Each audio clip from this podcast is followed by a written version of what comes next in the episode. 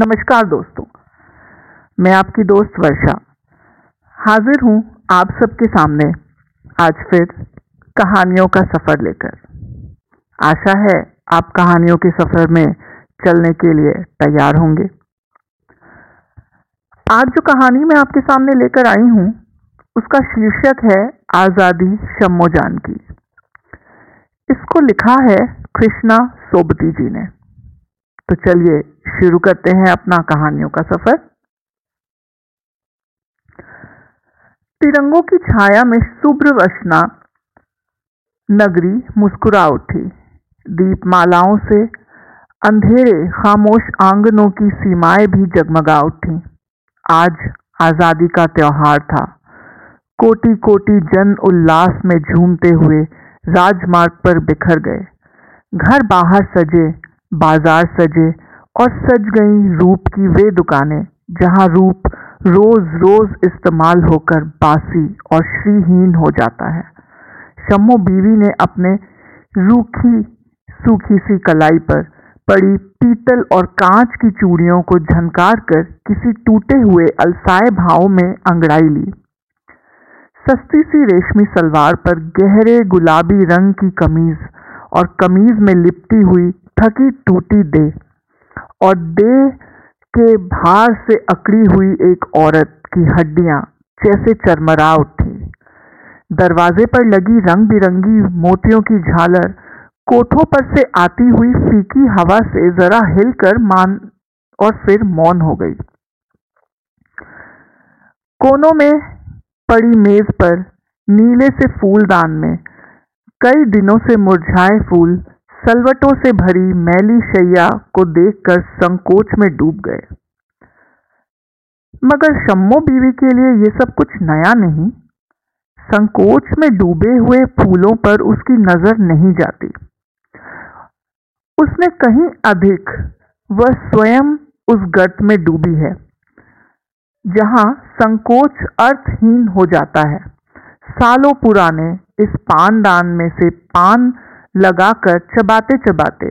उसे ये सोचने की ज़रूरत नहीं पड़ती कि पान का रस चूस लेने पर पीक दान में थूकने की आदत क्यों बेमतलब नहीं। और आज शम्मो बीवी जानती है कि आज़ादी का दिन है। जिन कोठों पर बैठकर वह राहगीरों को निमंत्रण दिया करती है, उन्हीं पर आज तिरंगी झंडियाँ लगाई जाएँगी। भूरे भूरे! उसने आवाज़ लगाई। शमोजान की सीढ़ियों पर बैठा भूरा किसी नौजवान छोकरे को हाथ के इशारे से शम्मो के शरीर का नाप बताते हुए ऊपर आ पहुँचा और बोला हाँ भाई, आज झंडियाँ लगेंगी ना? रोशनी भी करनी है भूरे। ज़रूर भाई। लीला, चंपा, बन्नो सबके कोठे सज गए हैं।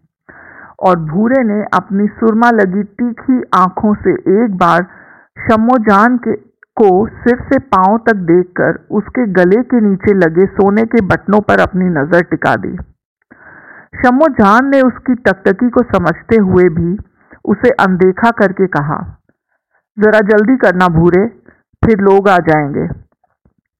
भूरे ने अनमने भाव से झंडियाँ लगाना शुरू की। पतले पतले पतंग के कागजों की सी आवाज़ शमो जान अंदर बैठी सुन रही थी। उसके पोले पड़े दांत सुपारी चबाते जा रहे थे। सामने वाले कमरे से मुन्नी जान निकल आई और बोली, कहो बहन, क्या हो रहा है? आज तो पूरा बाज़ार सजा है। हाँ मुन्नी, आज तो शहर भर में रोशनी है। बीच में ही बात काटते हुए मुन्नी जान ने अपने कर्कश और फटे से स्वर में कहा, लेकिन ये क्यों हो रहा है? क्यों हो रहा है?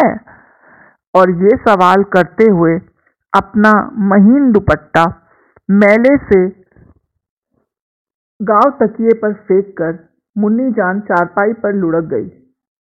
उसके तलवों पर बदरंग सी मेहंदी लगी थी। शम्मो जान ने कहा, आज आज़ादी का दिन है मुन्नी। दिन नहीं, रात कहो, रात।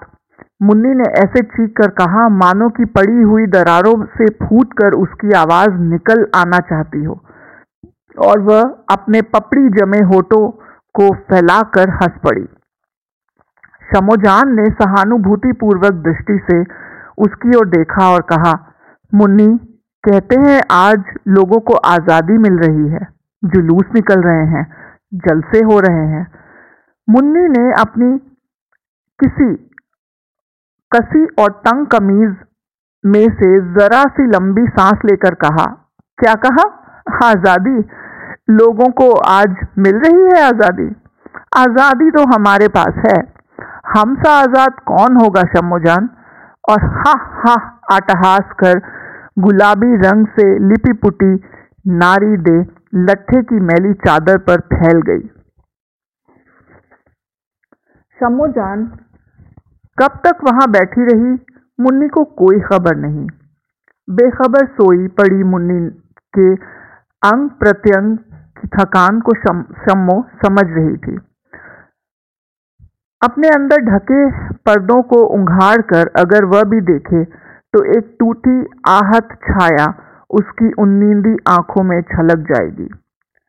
सालों बीते जब शम्मो जान लाज शर्म छोड़कर पहली बार इन दीवारों के अंदर बैठकर मुस्कुरा दी थी कि अब वह आज़ाद है। जिस आज़ादी को अभी अभी मुन्नी ने अपनी बेसुरी आवाज़ में याद किया था, वह आज कितनी विकृत और कितनी कुरूप सी हो चुकी है। ये आज उसे भूला नहीं। रात काफ़ी हो चुकी। बाहर रोशनी अधिक है, पर बाज़ार मंदा है। ग्राहक बड़ी बड़ी इमारतों पर लगी रोशनी देखने में व्यस्त हैं। कितनी ही बाइयाँ तिरंगों से सजे अपने कोठों पर खड़ी खड़ी इन बाहों की प्रतीक्षा कर रही हैं, जो अधिक नहीं तो आज की रात तो उन्हें बाँध सके। वे जानती हैं कि ये रोज रोज का टूटना, जुड़ना और छूटना वर्षों से बस एक ही क्रम। अगर किसी दिन उस पर विराम आ गया तो शिथिल हो गए हाथ पैरों में धीमे धीमे बहता रक्त एक बारगी जम जाएगा। शमोजान देखती है कि मुन्नी आज जिस आज़ादी की बात सोचकर गहरी नींद में सो गई है, उससे उठकर क्या वह फिर अपनी मलिन आँखों को कजरारा करेगी? क्या वो अपने बालों को मोतियों से सवार कर छज्जे पर जा खड़ी होगी? शम्मो को मुन्नी के लिए उसमें शक है। अपने लिए नहीं। वे तो अभी जाग रही है, सोई नहीं है। वह तो कुछ है, अपने आप से भूली हुई नहीं है। लेकिन भूलना क्या? उसे तो याद करने की ज़रूरत ही महसूस नहीं होती।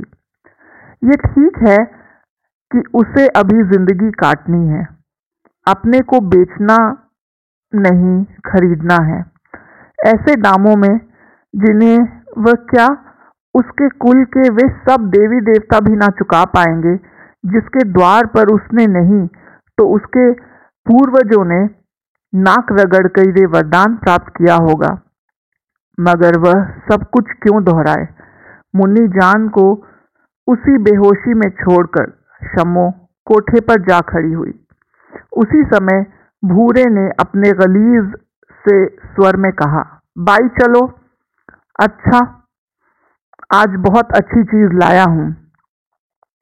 एक लंबी हूँ के बाद क्षण भर विराम लेकर शम्मो ने एक बार अटकी सी नज़र से आज़ादी के चिरागों को देखा।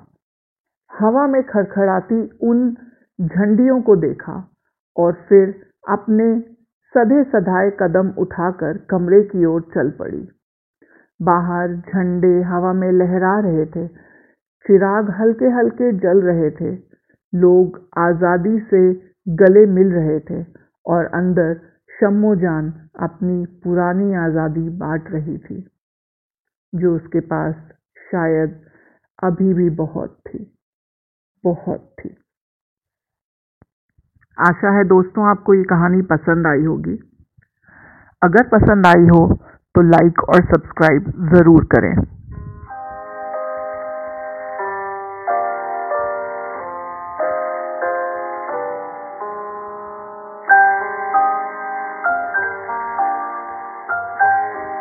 आपसे फिर मिलूँगी एक नई कहानी के साथ।